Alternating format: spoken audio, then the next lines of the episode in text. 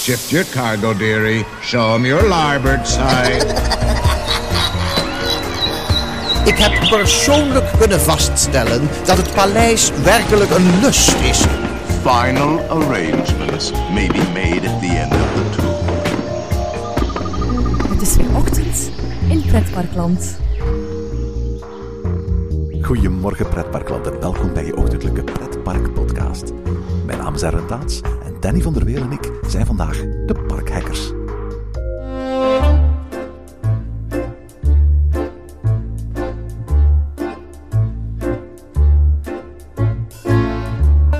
In deze reeks van onze podcast kraken we de codes van pretparkland. In Parkhackers hacken Danny en ik de best bewaarde geheimen van de pretparken, zodat je meer uit een bezoek aan een park kunt halen. De standaard tips om het meeste uit je dag te halen, die weten onze vaste luisteraars intussen al wel. Maar heel wat parken hebben verborgen hoekjes, onverwachte geschiedenissen of gewoon praktische uitdagingen waar je niet zomaar aan denkt.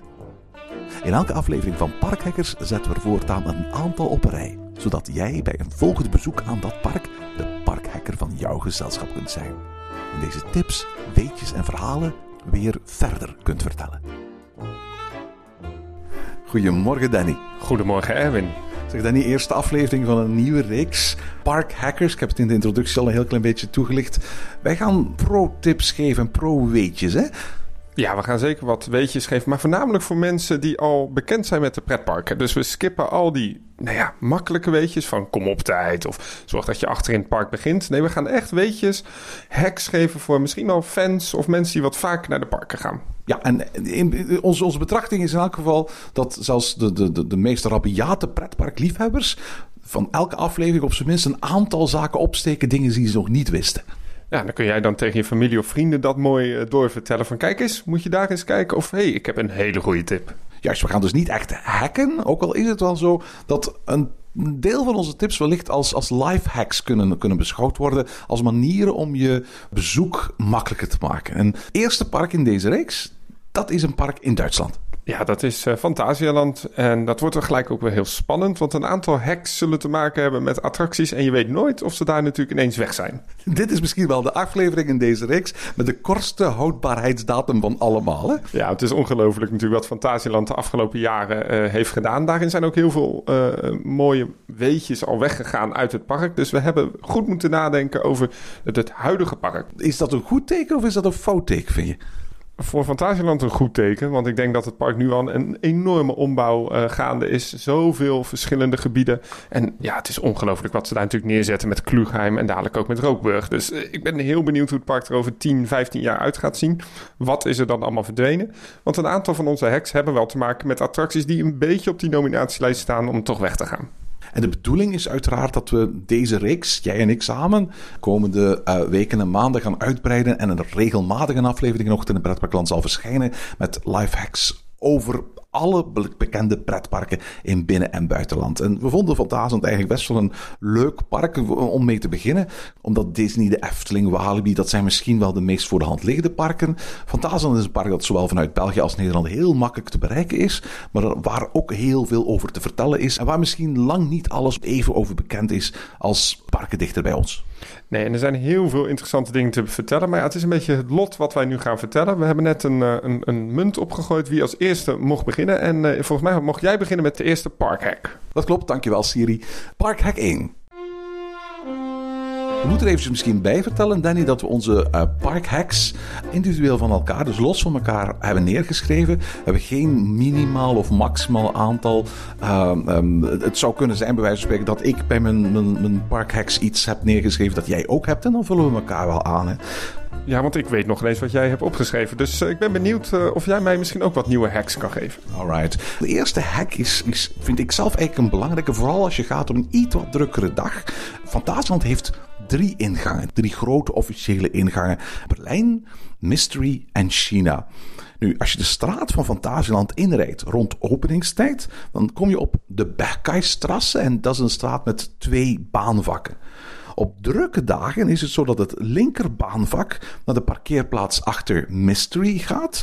Kies je voor het rechterbaanvak, dan word je afgeleid naar China. Taron en Kloeghai bevinden zich vlak bij de mystery-ingang, terwijl vanuit China dat best even lopen is. Kom je dus met name voor die nieuwe grote attracties, dan kan het interessant zijn als je de Berghainstrasse inrijdt, om eigenlijk meteen te kiezen voor het meest linkse rijvak. Ja, en dat is het mystery ingang. En ik weet ook dat eh, veel luisteraars tegenwoordig abonnementen hebben van bijvoorbeeld de Efteling of eh, andere parken. Waar... Europa Park ook. Ja, Europa mag je ook gratis naar, de, naar Fantasieland, één keer per seizoen. En het, eh, het nadeel van uh, Fantasieland is dat dat maar bij één kassa mag. Alt Berlin. Ja, en dus je moet dan weer teruglopen helemaal naar de oorspronkelijke ingang van het park. Dus de hoofdingang als het ware, dus waar de bussen ook stoppen. En dan als je bij China geparkeerd staat, moet je best nog wel een eindje lopen helemaal terug. Ja, helemaal om de hotels heen natuurlijk. Terwijl als je vanaf Mystery komt, dan hoef je alleen maar het tunneltje door. Het is ook een eindje, maar het is, een stuk minder ver dan uh, vanaf China. Dus met andere woorden, probeer je strategisch te parkeren en rijd dus de straat van Fantasieland in op het linker rijvak.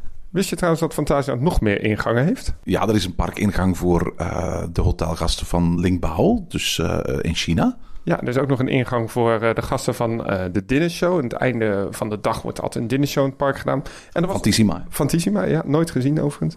En er is nog een ingang, maar die is helaas op enige tijd gesloten. Tijdens de bouw van het hotel Matamba was er nog een ingang voor de hotelgasten daar. En die kun je tot de dag van vandaag nog zien. Dat is over die brug. Ik heb me altijd afgevraagd waarom hotelgasten van Matamba eigenlijk gewoon het hotel uit moeten en dan langs de Bijkaarstrasse via de Alt-Berlin-ingang het park ingaan, terwijl daar eigenlijk al een ingang voor hen is. Ja, en die ingang die gaat door de looping van Black Mamba heen. Uh, nu zal dat te maken hebben waarschijnlijk met personele inzet natuurlijk. Maar ik heb ook wel eens gehoord dat dat te maken heeft voor differentiatie tussen de hotels. Uh, Linkbouw is gewoon wat duurder, dus wat luxe, dus heeft een eigen private ingang. Parkhek 2. Fantasieland is gebouwd in een oude bruinkoolmijn. Uh, dat zie je ook overigens in het hele park wel een beetje terug. Die, die, die hoogteverschillen in dat park, dat heeft echt te maken met de mijn die daar vroeger was. Sterker nog, dat meertje waar nu uh, Wakobato ligt, dat is volgens mij ook een deel van de mijn geweest. En uh, het bijzondere van de mijn is dat je nog een stukje daarvan echt kunt zien. Het water wat vroeger in de mijn zat bij Taron. En als je nu gaat kijken bij de tweede lounge en je kijkt dus vanaf boven naar de tweede lounge van Taron, dan zie je heel veel bruin water. En dat is nog water wat komt uit de mijn. En er is nog een waterweetje te, te melden rond Fantasieland. Wist je dat er nog een ondergrondse rivier ligt onder het park? Klopt, dat heb ik wel eens gezien op Google Maps. De Lenterbach heet die zeker? Ja, en eigenlijk als uh, iemand nu uh, achter een computer zit of op zijn telefoon, tik dat eens in, Lentebach en Fantasieland op Google Maps. En dan zie je dat de rivier helemaal ophoudt bij Mystery Castle. En dat komt dat hij daar onder de grond doorgaat. Nou, die komt dan ergens anders natuurlijk in, ver buiten Fantasieland weer terug boven de grond. Maar doordat er dus een ondergrondse rivier onder Fantasieland loopt, moesten ze heel creatief zijn bij de bouw van hun nieuwste attracties. en voornamelijk ook bij Chiapas. En daar is eigenlijk ook wel iets van te zien, hè? Ja, er is zeker wat te zien. Want als je staat op het terras waar vroeger de oude monorail stond, dus zal zeggen waar de ijsshow staat, dus waar al die uh, leuke eetentjes zitten, en je kijkt naar uh, het stationsgebouw van Chiapas, dan zie je daar een terras liggen. Een terras ook van het restaurant wat boven het station ligt van Chiapas. En onder dat terras, daar loopt allemaal water, behalve op één plek. Daar zie je een soort betonnen koker naar binnen. Nou, omdat natuurlijk Fantasieland ook onderhoud moet... en ze moeten natuurlijk ook zien of het nog allemaal goed gaat... in de constructie onder Chiapas... moeten ze eens in de zoveel tijd dus die rivier opzoeken... En dat kunnen ze via dat doen. Dus daar is een soort van luik ook daadwerkelijk op het terras gemaakt. Dus je moet daar maar eens een keertje op het terras lopen. Dan zie je een luik. En stel je bent sterk genoeg om dat luik op te tillen. En dan een paar meter de grond in te gaan. Dan, dan kom, je, kom je op die ondergrondse rivier terecht. Dan kom je onder, de, onder het park. En daar is dus een ondergrondse rivier gemaakt. En heel Chiapas is daar overheen gebouwd. En dan is het nu tijd voor Parkhack 3. Ja, uh, we weten allemaal dat Fantasieland uiteraard uh, twee grote hotels heeft. En in die hotels kun je uitstekend eten en drinken. Heb jij er wel eens geslapen? Ik heb nog nooit in, uh, in uh, Fantasieland geslapen, nee. Ik heb in beide hotels geslapen. Het is echt fantastisch. Het is uh, ook vind wel heel grappig natuurlijk dat de hele lengte van het park nu één hotel is. Hè? Als het ware. Het zijn er al twee losse hotels. Maar je hebt natuurlijk het Chinese hotel Lingbao en Matamba, het Afrikaanse hotel. Ja, en ze hebben alle, alle twee een buffetrestaurant en een à la carte restaurant. Maar wat heel weinig mensen weten, dat is, is dat in de top van Lingbao ook een bar is. Een bar met uitzicht over het park en echt met name over Chinatown. Ja, het is de befaamde Dragon Bar. Het is een ongelooflijk uh, moeilijk bereikbare bar. Je moet echt weten waar die zit. Je moet echt helemaal achter in het hotel zijn. Uh, het is in principe toegankelijk voor iedereen die dat wil. Je hoeft daar niet uh, hotelgast voor te zijn. En als je daar dan zit, dan kun je op het terras kun je over heel Chinatown van, uh, van uitkijken. En vooral tijdens de wintertraum, als heel dat Chinatown verlicht is, ja, dat is ongelooflijk mooi. Ja, absoluut. is een tip. Uh, voor veel mensen is Fantasieland best een eindje rijden. En dan ga je misschien na een dagje, vindt het gewoon om acht uur s'avonds niet meteen nog eens voor een groot en uitgebreid diner. Maar eventjes de Dragon Bar in, helemaal in de top van Lingbao. En, en dan ergens een, een, een cocktail drinken. Of als je zelf moet rijden, een warme koffie of een warme thee of iets dergelijks om, om je, om je te, te, op te warmen van de, voor de koude. Dan is Lingbao een van de gezelligste plekken in heel Fantasieland om dat te doen. Ja, en als je dan wel wat uitgebreider wil eten, dan raad ik ook zeker de buffetrestaurants aan. Beide buffetrestaurants in beide hotels zijn heel erg goed. En vooral die Matamba, want daar kun je heel bijzonder eten ook. Daar kun je zelfs krokodil eten. Wat ik heel raar vind aan, aan Fantasieland, dat is hun reservatiesysteem. Een paar jaar geleden uh, was ik in Fantasieland en uh, wilde een buffet gaan eten, maar ik had geen reservatie. Dus we wandelden naar het restaurant in Lingbao, het buffetrestaurant. En we zagen dat er heel veel lege tafels waren. Dachten van, het zal wel geen probleem zijn. En um, we wandelden naar de receptie en zeggen van, mogen we een tafeltje hebben? En waarop die persoon zegt van, sorry meneer, we zijn volgeboekt voor de avond.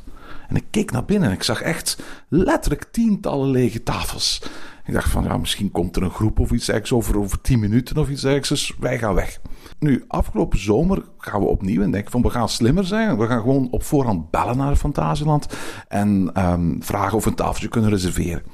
Dus ik bel naar Fantasieland en ik zeg van, ik zou graag tafel reserveren voor zoveel personen op die dag tafel wordt gereserveerd. En vlak voor ik neerleg, vraag ik aan die mevrouw: zeg, moet ik niet zeggen wanneer wij komen eten?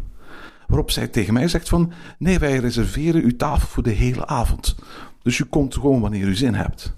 Dus met andere woorden, als je dus een tafel reserveert, dan reserveer je die in, in dat buffetrestaurant letterlijk van pakweg 6 uur openingstijd tot 11 uur sluitingstijd. En jij komt af wanneer jij er zin in hebt.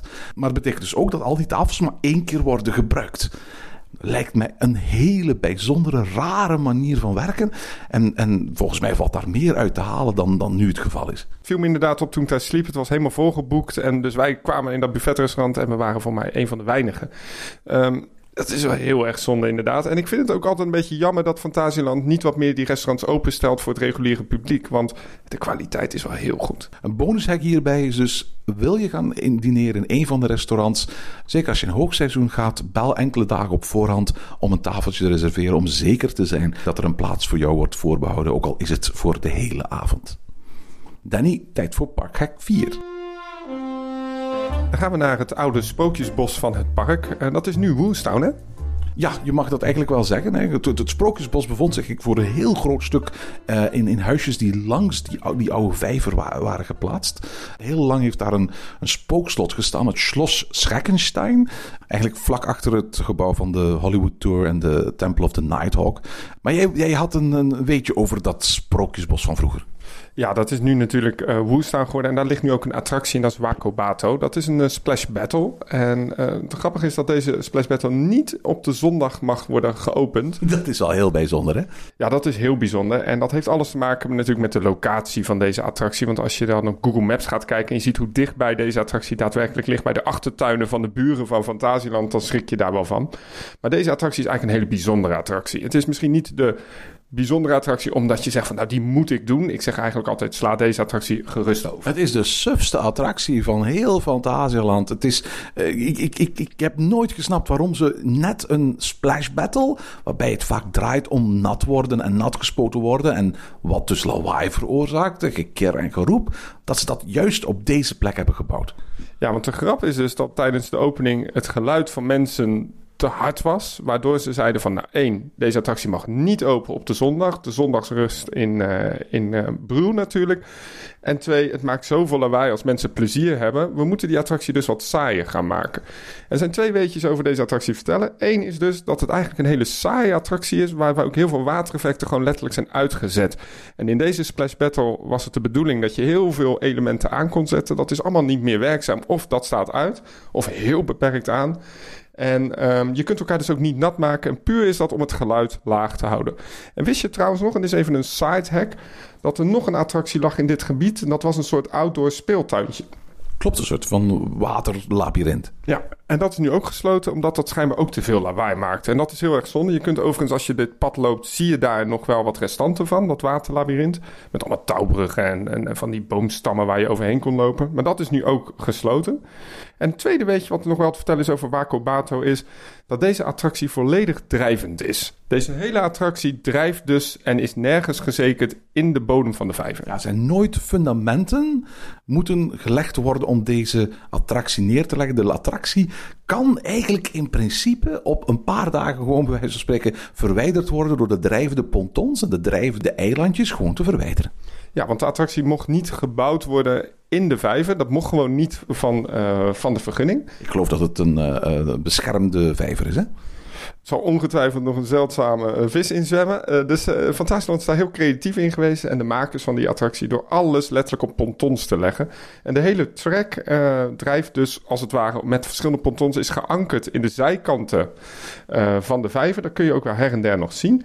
Maar alle decorelementen, je moet maar heel goed kijken. Zelfs het station ligt op pontons. Ja, dat voel je eigenlijk ook als je, als je erop loopt. je, je, je voelt gewoon bij wijze van spreken dat je op een drijvend ponton stapt. En niet iets dat echt vast gebouwd is. Heel leuk, weet je. Kijk, en bij attracties als bijvoorbeeld de Fata Morgana... dan ligt er een soort kabel onder water. Hè, die trekt die bootjes voor. Of bijvoorbeeld bij Splash Battle zitten de motoren onder. Bijvoorbeeld bij de nieuwste attractie Merlin's Quest in Toverland... daar liggen motoren die de stroming veroorzaken van de goot. Nou, dat kan hier natuurlijk niet, hè? Nee, dat is helemaal weggehaald. Wat ze hier hebben gedaan is... elke boot heeft zijn eigen motor aan boord. Een soort elektromotor. En die moeten dus ook elke avond worden opgeladen.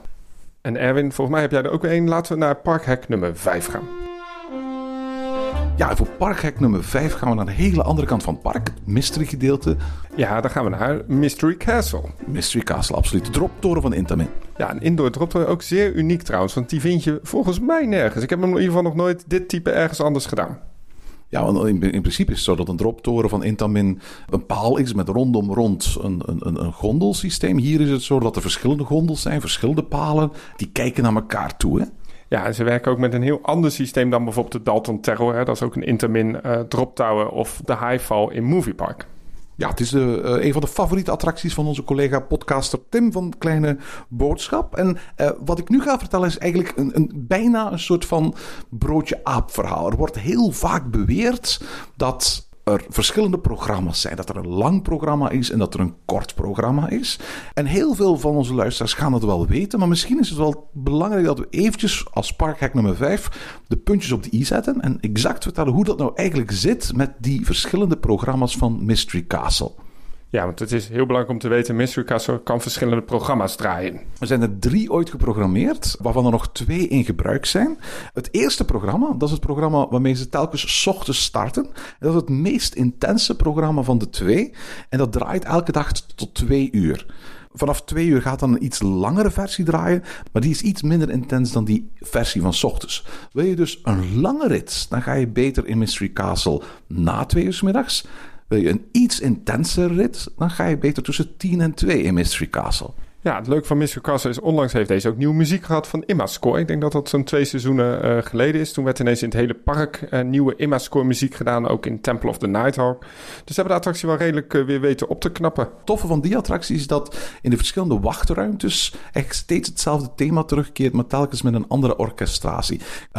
waarom is die muziek een aantal jaren geleden vervangen? Dat was in de eerste plaats omdat Fantasieland op elk van die plekken auteursrechtelijk beschermde muziek gebruikte en daar dus elk jaar voor moest betalen betalen. Op een bepaald moment dachten ze, want het zal goedkoper zijn als we Imascore gewoon nieuwe muziek laten componeren. Maar in een aantal gevallen hebben ze Imascore, en ik denk aan Talokan, ik denk aan Temple of the Nighthawk, wel gevraagd om voor hun nieuwe muziek heel erg dicht te blijven bij het origineel. Je kan eigenlijk wel een beetje zeggen dat de muziek van Imascore voor Temple of the Nighthawk gebaseerd is op Dinosaur van James Newton Howard, de muziek die er vroeger speelde. En voor Talokan gebaseerd is op muziek uit Chronicles of Narnia, die er vroeger speelde. En, en je hoort dat, dat is niet zo heel erg inventief. Ik moet wel zeggen, voor, voor, voor Mystery Castle hebben ze echt een heel tof deuntje gecomponeerd.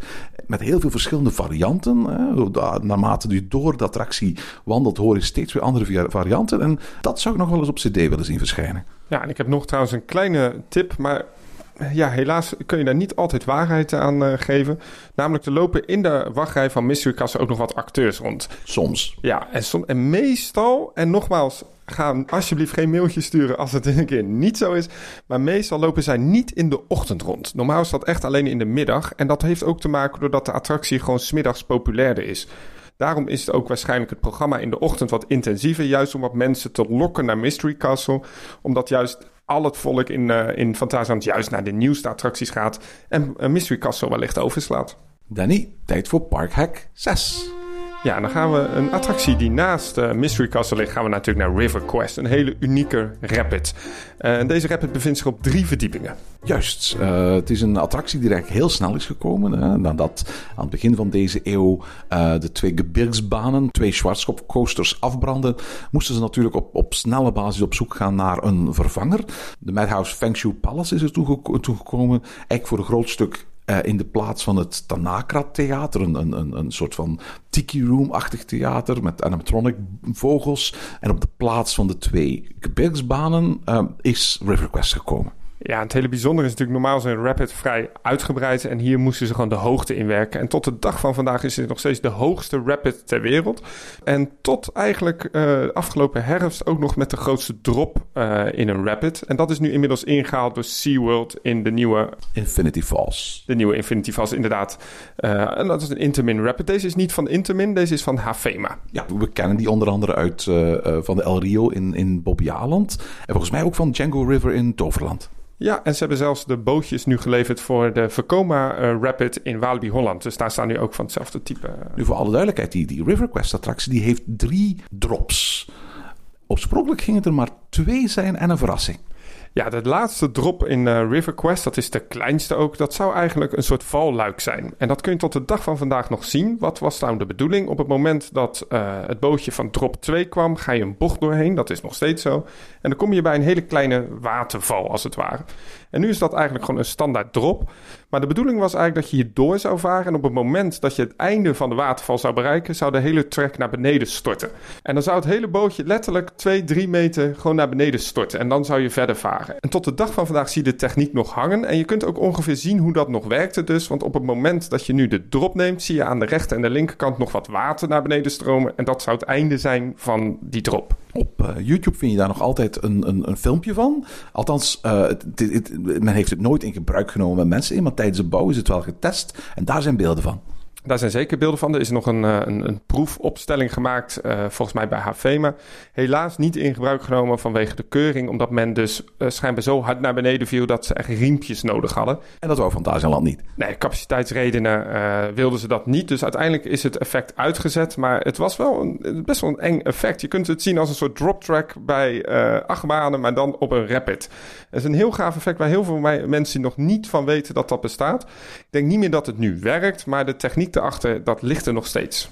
Danny, tijd voor Parkhek 7. Uh, als je op de Keizerplatz staat, dan uh, heb je in het midden van de Keizerplatz die grote zweefmolen. Hele toffe, sensationele zweefmolen waar je over van die waterstraaltjes heen kunt, kunt zweven. Als je naar kijkt, dan ga je zien dat die op een nautische manier gethematiseerd is. Met andere woorden, je ziet afbeeldingen van vissen, er zijn beelden van zeemeerminnen of zeemeermannen. Um, en, en je kunt je afvragen van, wat doet het daar? Wat heeft dat precies te maken met de, de Keizerplatz? En alles heeft eigenlijk te maken met een stukje geschiedenis van Fantasie. Want als je vroeger via Alt-Berlin van Fantasieland binnenkwam, dan kwam je eigenlijk bij een kopie van de Neptunusfontein die je op de Alexanderplatz in, in, in Berlijn kunt aantreffen. Ja, en deze fontein bevond zich dus nu waar de dubbele draaimolen staat. Ja, klopt, absoluut. Die Neptunusfontein was eigenlijk een ode aan de vier grote rivieren van, van uh, uh, Duitsland. Uh, de Rijn, de Oder, de Wisła en de Elbe. En die vier rivieren waren uitgebeeld door vier vrouwelijke figuren. Wel, die vier vrouwelijke figuren die hebben ze uit de fontein gehaald toen ze de, de, op een bepaald moment al Berlin en de Keizerplatz hebben, hebben aangelegd. En die hebben ze nu op vier grote zuilen gezet, die eigenlijk als het ware de Keizerplatz flankeren. Ja, want op de plek van de zweefmolen stond vroeger de Brandenburger Tor. Natuurlijk het bekende kopie van, uh, van de versie in Berlijn. En het leuke is dat men het hele Berlijngebied nu heel anders heeft ingericht. Want oorspronkelijk was dit de main street van het park. En oorspronkelijk kwamen de mensen hier ook gewoon naar binnen. Ja, absoluut. Eigenlijk was het zo dat, dat oorspronkelijk was een wandeling van Oost-Berlijn naar West-Berlijn. Want die Neptunusfontein die vond zich op de Alexanderplatz. En dat was in Oost-Berlijn. En als je dus de Alt-Berlinstrasse doorwandelde, dan merk je dat de architectuur steeds meer West-Berlijns werd. En dan kwam je eigenlijk aan de Brandenburger Tor, wat eigenlijk als het ware de, de grens was van Oost- en West-Berlijn. Het hele bijzondere van het park nu natuurlijk is dat, eh, net als in parkhek nummer 1, je komt niet meer allemaal binnen via die hoofdingang. Dus wat heeft Fantasieland gedaan? Ze hebben gezegd van nou, we hebben nu zoveel ingangen waar al die mensen naar binnen komen. Die hele Main Street functie hebben wij wellicht niet meer nodig. Dus wat hebben ze nu gedaan in, eh, in dit gebied van het park? Dus waar je vroeger een mooi ingangsplein had, is nu eigenlijk een soort extra mini pretparkje. Dus waar je nu naar binnen komt, staat nu de dubbele draaimolen en een aantal kinderattracties. Overigens stonden die kinderattracties vroeger ook op het plein waar nu dus ook uh, waaronder de vuurwerkshow is of de, de, de, schaatsbaan staat. En zo hebben ze wat meer die, dat hele gebied betrokken bij het park. Dus in plaats van een Main Street hebben ze juist attracties bijgevoegd om het echt een soort themagebied te laten worden. Juist, absoluut. Maar het toffe is dat je in de thematisering van bijvoorbeeld die zweefmolen en van die Keizerplatz nog een aantal elementen terugvindt uit, ja, als het ware, hoe het vroeger was daar in Fantasieland en Alt-Berlin. En dan gaan we nu naar parkhek nummer 8. Ja, dan blijven we nog een beetje in Al-Berlin, want daar stond vroeger ooit nog een station van de monorail. Oh, de monorail. Ik mis hem wel een beetje. Jij? Ik ook, absoluut. Ik, ik, ik hou sowieso van monorails. Ik uh, was onlangs nog in Bobbejaanland daar nog een, een, een, ritje in een Schwarzkopf uh, monorail uh, gedaan. Jammer genoeg zijn ze in heel veel parken verwijderd. Niet alleen in Fantasieland, maar ook bijvoorbeeld in, in Plopsaland en in Bellewaarde. En ik heb hele goede herinneringen aan die, aan die, aan die monorail, de Fantasieland Jet uit Fantasieland. Ja, helaas gesloten in 2008. Maar het was een van de oorspronkelijke attracties van het oude Fantasieland. Want het was geopend in 1974. Inderdaad door Schwarzkopf. En die, ja, ik moet echt zeggen, die treinen die waren zo mooi. Ja, absoluut. Er was een station bij de ingang van Alt-Berlin. Er was een station in Mexico ongeveer, ter hoogte van uh, waar nu de ingang van Chiapas uh, is. Dat station heeft er lange tijd gewoon als leeg gestaan nadat men eigenlijk um, de monorail verwijderd had. En werd de laatste jaren van zijn bestaan eigenlijk vlak voor de bouwwerkzaamheden voor Chiapas opstarten gebruikt als theater. Ik heb daar zelfs nog een, een kerstshow gezien, inderdaad. Ja. Maar de grap is natuurlijk dat het ene station in, uh, in Al-Berlin... dat was ook echt gemaakt voor de monorail. En tot de dag van vandaag kun je dat nog zien. Klopt, inderdaad. Maar ook elders in het park kun je, kun je nog altijd herinneringen aan die monorail aantreffen. Hè? Het meest duidelijke vind ik nog altijd in River Quest, de, de rapid waar we het zojuist over hadden. En er zijn dus een aantal doorgangen nog gemaakt onder de drop door. En die kun je ook nog echt zien. Dat zijn grote poorten. En daar ging de monorail daadwerkelijk onderdoor. En uh, zo zijn er nog op een aantal plaatsen in het park kun je heel duidelijk zien, hier heeft de monorail gelopen. Ja, ook al is die monorail er niet, toch is het huidige park, uh, los van de, de, plekken waar je nog kunt zien waar hij ooit was, uiteraard voor een heel groot stuk getekend door de aanwezigheid van die monorail.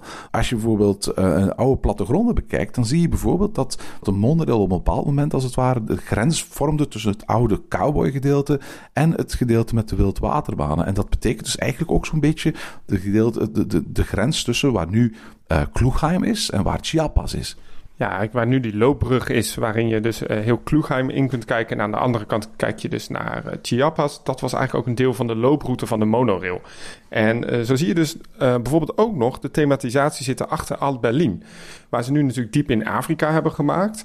daar staan nu heel veel bomen voor. Maar als je heel goed kijkt naar de achterkant van de Main Street, wat normaal gewoon een lood zou zijn, dat hebben ze ook helemaal gethematiseerd. En de enige reden was dat namelijk de monorail op het station lag van Black Mamba. Want toen Black Mamba opende, bestond de monorail er nog. Ja, klopt. Misschien moeten we tegelijkertijd hier nog eens iets vermelden dat waarschijnlijk de meeste mensen wel al weten, maar dat toch de moeite waard is om nog eventjes te vertellen. Dat is dat Fantasieland een park is dat niet alleen een ondergrondse rivier heeft, maar dat ook bij wijze van spreken een straat heeft die er doorheen gaat. Daar had ik het al over in, in, in, in Parkhack 1 natuurlijk. Hè. Dat is de weg die je brengt naar, naar, naar de parkeerplaats Mystery. Maar het betekent dus wel dat het park eigenlijk bestaat uit twee helften die van elkaar gescheiden zijn door een weg. Ik heb het altijd heel indrukwekkend gevonden hoezeer um, Fantasieland erin geslaagd is om die weg te verbergen. En dat je eigenlijk op, op bijna geen enkel moment doorhebt dat je over een weg gaat naar een ander deel van het park. En er zijn eigenlijk maar drie mogelijkheden om naar de andere kant van het park te gaan. Dus dat valt ook heel erg mee. Dus het is heel grappig hoe Fantasia in staat is geweest om die weg totaal te verbergen. En ik vind het ook altijd heel erg leuk om eens een keer door die weg heen te lopen. Dat moet nu ook, zoals in Parkhek nummer 1, als je je abonnement wil uh, gebruiken van de Efteling. Dan loop je ook door die tunnel heen. Maar dan zie je ook dat er nog restanten zijn van het Alt-Berlin, waar gewoon letterlijk het nieuwe gedeelte overheen is gebouwd. Je ziet dus nog oude thematisatieonderdelen. Uh, vroeger was namelijk, waar Alt-Berlin nu is, kon je namelijk ook de weg wel zien liggen, want daar staan er nog wat kinderattracties. En dat is nu allemaal gewoon verborgen. Uh, maar het bestaat nog wel. Nu, die Fantasieland Jet, dat was echt wel een icoon voor dat park, hè? Ja, dat was heel bijzonder. Zelfs op de kleding van de medewerkers stonden badges... waar eigenlijk altijd de monorail onderdeel van was. De monorail werd altijd meegenomen in reclameuitingen. Het was wel een hele bijzondere monorail. En het leuke van de monorail was ook nog dat er een stukje dark ride in zat. Oh, de dino's. De Dino Show, ja, die was ook heel erg verborgen in de voormalige Silibamine Dark Ride. Dat zat er een beetje tussen gepropt, maar je had dus een stukje prehistorische Dino Show. Ja, totaal random natuurlijk, maar daardoor was het wel echt dat je dacht van hoe krijgen ze het ook weer weg? Ah ja, waar, waar, waar, waar totaal wetenschappelijk onjuist de mens en dino's in één en hetzelfde tijdperk samen werden gezet. Hè? Ja, dus Fantasieland had zelfs nog een Dino Show. Ja, en dan gaan we alweer naar uh, parkhek nummer 9. Ja, parkheid nummer 9 is uh, er eentje over Woezentown. En met name over de twee Spinning Wild Mouse coasters die zich daar bevinden. Vinjas Force en Vinjas Fear.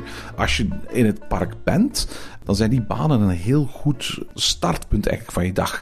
Het heeft een hele claustrofobische, weinig verluchte wachtrij. Dus zodra het wat warmer wordt of wat drukker wordt, wil je er echt niet langer dan een kwartiertje staan wachten. Bovendien is het zo dat de woezes doorgaans eerder open zijn dan de officiële openingstijd van het park.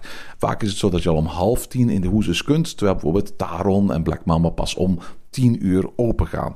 Ja, dat heeft natuurlijk ook alles te maken met de vergunningen van Fantasieland. Want de Woestown ligt natuurlijk indoor. Uh, dus ze kunnen die achtbanen wat eerder openen zonder geluidsoverlast te krijgen. Ja, absoluut. Dit zijn er twee. Ze lijken heel goed op elkaar. Je kunt ze van elkaar onderscheiden door de, de wachtrij. Uh, Winches 4 is de rode wachtrij. Winches Force is de blauwe wachtrij. De twee Winches zijn heel erg vergelijkbaar met elkaar. Maar als je er één van de twee maar kunt doen, dan zou mijn voorkeur gaan voor Winches 4. Ja, het, uh, hoewel ze vergelijkbaar zijn, uh, nemen ze allebei een ander deel van de hal uh, in gebruik. En daardoor, de lengte verschilt daardoor ook. Winches 4 is zo'n 50 meter langer, is even hoog, maar gaat iets sneller. En heeft aan het begin ook een iets spectaculairdere verticale hoek. Ja, en het leuke ook nog is van uh, de veer is dat er ook nog wat extra elementen in zitten. Juist om die 50 meter natuurlijk te kunnen overbruggen. Er zit bijvoorbeeld een horseshoe in. Er zit er nog een extra bunnyhop in. Hij is gewoon, nou mag ik zeggen, stukken beter? Uh, ik, stukken vind ik misschien overdreven. Beide eindigen met een, uh, een drop track.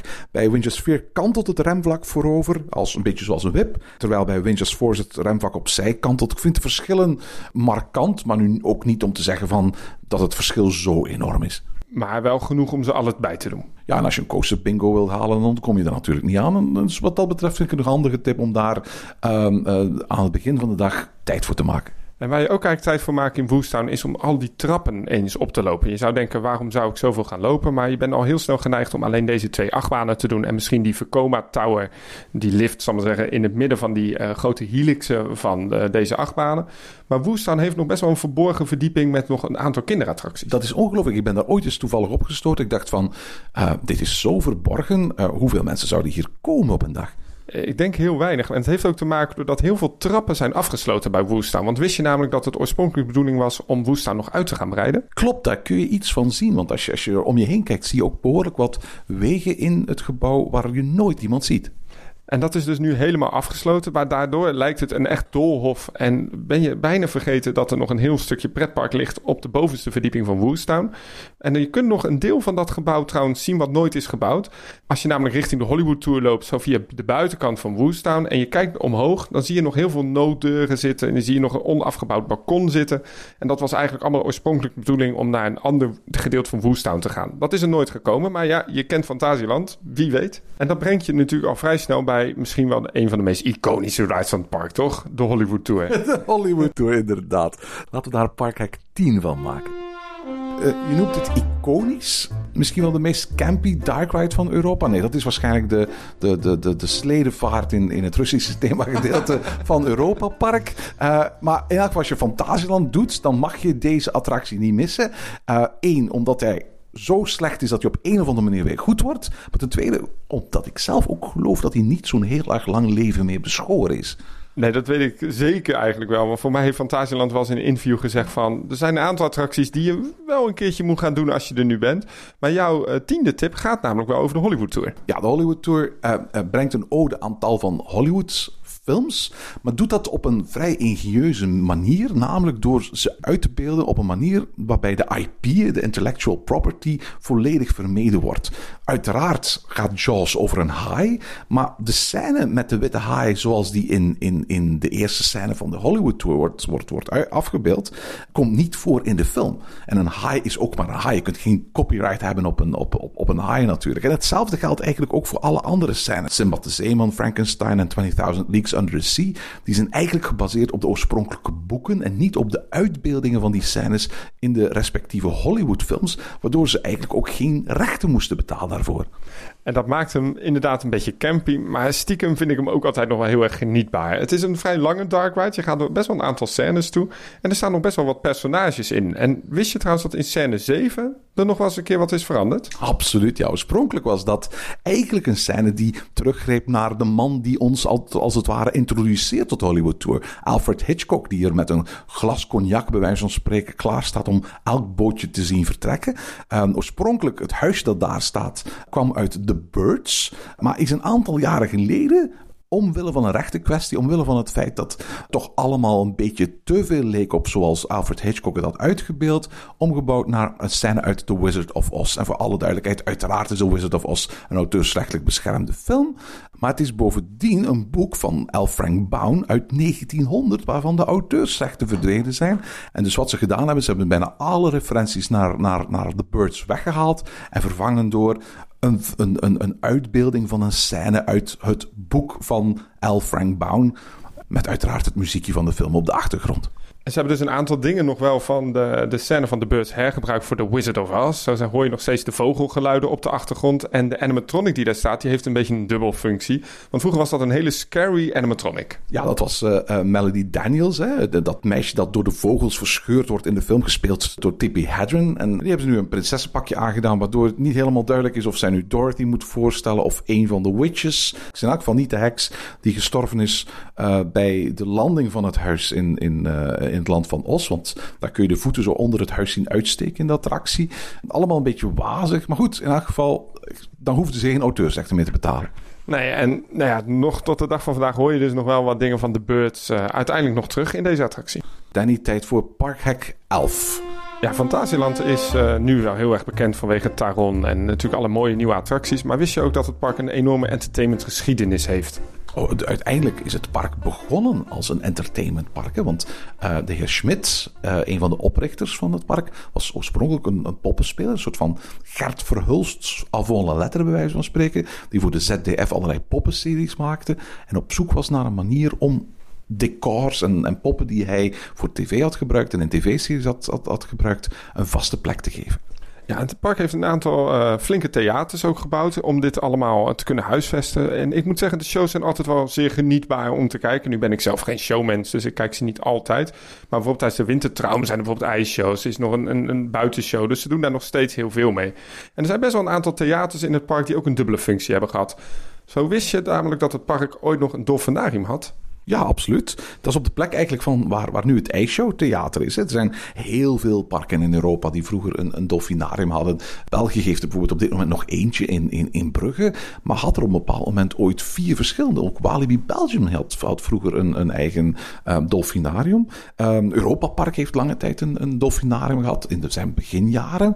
Daar is uh, later uh, Euromir overheen gebouwd. Althans niet over het dolfinarium, maar op de plek waar vroeger het dolfinarium stond. En ook in van Fantasieland hadden ze er zo eentje. Uh, is, is nog vrij lang meegegaan naar pretparkland Termen. En daar is dus nu het, het ijsshowtheater. Je zou bijna kunnen zeggen dat het water bevroren is en dat daar nu overheen geschaatst wordt. Een heel bijzonder gebouw namelijk, want als je op Google Maps zou kijken, dan zie je daar ook het logo van Fantasieland nog steeds op het dak. Je kunt het theater heel makkelijk herkennen dat het namelijk ook direct naast Chiapas staat. Dus al die leuke Mexicaanse geveltjes die er tegenaan zijn gebouwd, dan kun je heel duidelijk zien, oh ja, dit is het theater. En als je nu eh, bijvoorbeeld een hotdog bestelt of een ijsje bestelt daar onder het theater, dan zie je ook letterlijk de tribunes boven je nog staan. Klopt. Oorspronkelijk was daar ook een, een, een helihaven.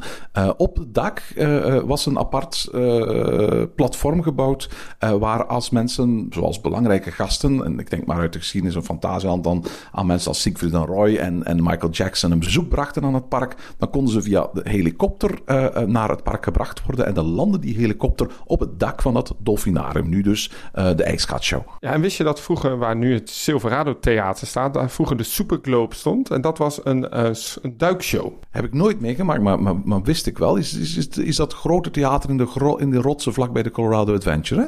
Ja, dat theater is later hergethematiseerd vanwege de komst van Colorado Adventure. En daar is tegelijkertijd ook een dak opgemaakt. En daar is iets bijzonders mee, hè? Ja, dit dak kon namelijk open. Uh, en dat kan niet meer. Vroeger liep er nog een soort van railsysteem helemaal naar de zijkant van het theater. Maar ook nu weer, als je het gaat bekijken vanaf Google Maps, dan zie je heel duidelijk dat het dak bestaat uit drie onderdelen. En dat waren soort drie pizzapunten en die konden openschuiven.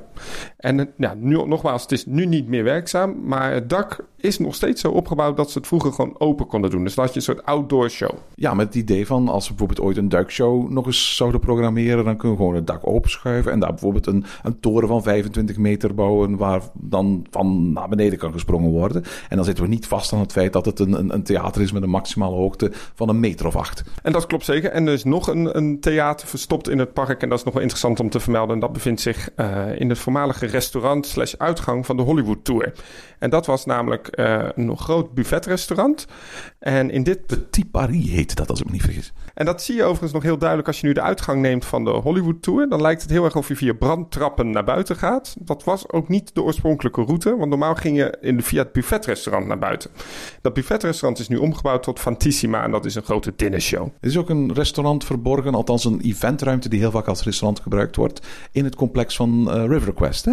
Ja, daar worden voornamelijk de kerstarrangementen uh, verkocht. Dus je kunt met uh, rond de wintertraum kun je speciale buffet-arrangementen kopen. En dit bevindt zich letterlijk onder de draaikolk van River Quest. Dus dan zeggen tussen de onderste verdieping van River Quest, waar normaal de wachtrij is, tot helemaal naar boven naar de draaikolk. Daartussen zit nog een twee verdiepingen eventcenter. En de grap is, als je daar ooit bent geweest en je kijkt naar het dak, dan zie je ook daadwerkelijk de vorm van die draaikolk. En in die draaikolk in het midden stroomt natuurlijk het water weg. En die buis, die zie je daadwerkelijk daar zitten. En die, ja, die staat er gewoon in het midden van het gebouw, hè? Die staat gewoon letterlijk midden in het buffet, ja. Tijd voor onze laatste, Danny. En dat is uh, Parkhack 12. En dan moeten we het uiteraard nog eens hebben over Taron, hè? De grootste nieuwigheid natuurlijk van de afgelopen jaren. En uh, het blijft ongekend natuurlijk wat Fantasieland daar heeft neergezet. Maar er is altijd één ding wat iedereen verbaast. En dat is, het is een 360 graden gethematiseerd gebied. Letterlijk alles. Bijvoorbeeld River Quest is helemaal opnieuw gethematiseerd. De achterkant van Fengyu Palace, het Madhouse. Maar er is één stuk in uh, de heel Kloegheim wat niet gethematiseerd is. En dat is het stukje waar je eigenlijk altijd staat te wachten bij een beetje drukke dag, hè? De wachtrij namelijk van Taron. En daar zie je een enorm grote groene wand. Zo'n vertical garden noemen ze dat, hè? Ja, en Fantasieland heeft niet heel veel successen gehad met deze vertical gardens. Want wist je namelijk dat ooit de bedoeling was dat het hele uh, gebouw van de Temple of the Nighthawk ook helemaal groen zou zijn. Jarenlang hebben ze geprobeerd om daar dingen te laten groeien. Nooit gelukt. En nu hebben ze het maar een kleurtje gegeven. Ja, eigenlijk hetzelfde verhaal als, als bij Arthur uh, in, in uh, Europa Park. Daar hebben ze zo'n groendak willen maken. Heel leuk idee, maar dat is ook nooit echt uit de verf gekomen, hè? Je zult altijd nog de ondergrond zien en dat maakt het heel erg jammer. Uh, nu heeft Van Thuisland wel gezegd, dit is tijdelijk. En de reden daarvoor is eigenlijk wel even simpel, maar misschien heb jij daar een andere mening over. De bedoeling is, in de toekomst gaan ze daar nog iets nieuws bouwen. Kijk, dadelijk met Fly, er komt natuurlijk een nieuwe grote vliegende achtbaan van Vekoma gaat natuurlijk die totale drukte die nu bij Taron is, gaat allemaal richting uh, Rookburg. Dus de wachtrij van Taron zullen ze niet meer 100% nodig hebben. Nou, de ruimte in Fantasieland is beperkt. Dus wat hebben ze gezegd? In de toekomst gaan we daar gewoon iets nieuws bouwen. En waarom zullen we daar nu heel veel geld aan investeren?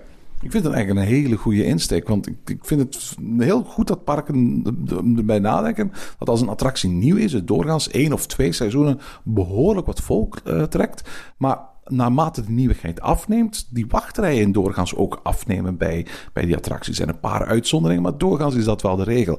En is het wel eigenlijk wel fijn als je die wachtrij een, een, een goede plek kunt geven, maar tegelijkertijd ook rekening mee kunt houden dat wanneer die populariteit gaat dalen, dat je die ruimte eigenlijk op een heel gemakkelijke manier opnieuw kunt gaan inzetten en, en verder gaan uitbreiden. En ik had inderdaad al gehoord van Erik Daman, de ontwerper, dat hij daar zelfs al plannen voor had. Ja, want er is nog een stukje eh, grond achter eh, de Keizerplaats dat nog niet wordt gebruikt. Daar kunnen ze nog wat bouwen. Het is allemaal niet heel groot. Maar ja, Fantasieland bouwt op hele kleine oppervlakte hele spectaculaire attracties. En eh, over Erik Daman gesproken, hij heeft ook nog een, een paar grapjes verwerkt in de rotsen van Kloegheim. Hè?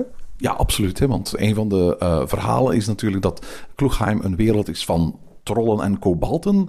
En als een kobalt door de zon wordt uh, geraakt, dan versteent hij. En als je in de wachtrij staat, maar ook op diverse andere plekken in het gebied, dan kun je, als je de rotsen gaat bekijken, echt van, van die versteende menselijke vormen of mm, kobaltvormen, trollvormen zien.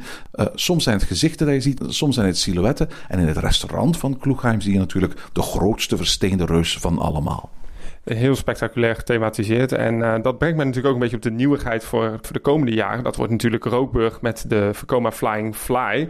Um, en ook daar zijn heel veel nieuwigheden al te ontdekken. Zo gebruiken ze nog een theater van Woestown waarschijnlijk in dit gebied.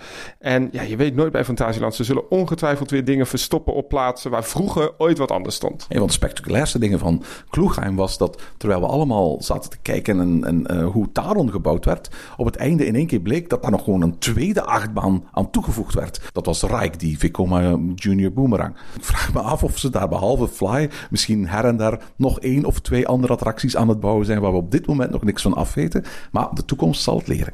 Ze hebben er iets uh, voor weg moeten doen en dat is een groot conventiecentrum. Dat stond ooit op die plaats. En ook het 4D-theater natuurlijk met een soort simulator... waar ook een, een opslag zat van Fantasieland. Dat is nu allemaal weg.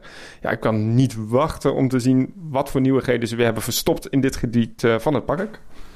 Zeg uh, Danny, tot zover onze allereerste aflevering Parkhacks. Um, waar gaan we het de volgende keer over hebben?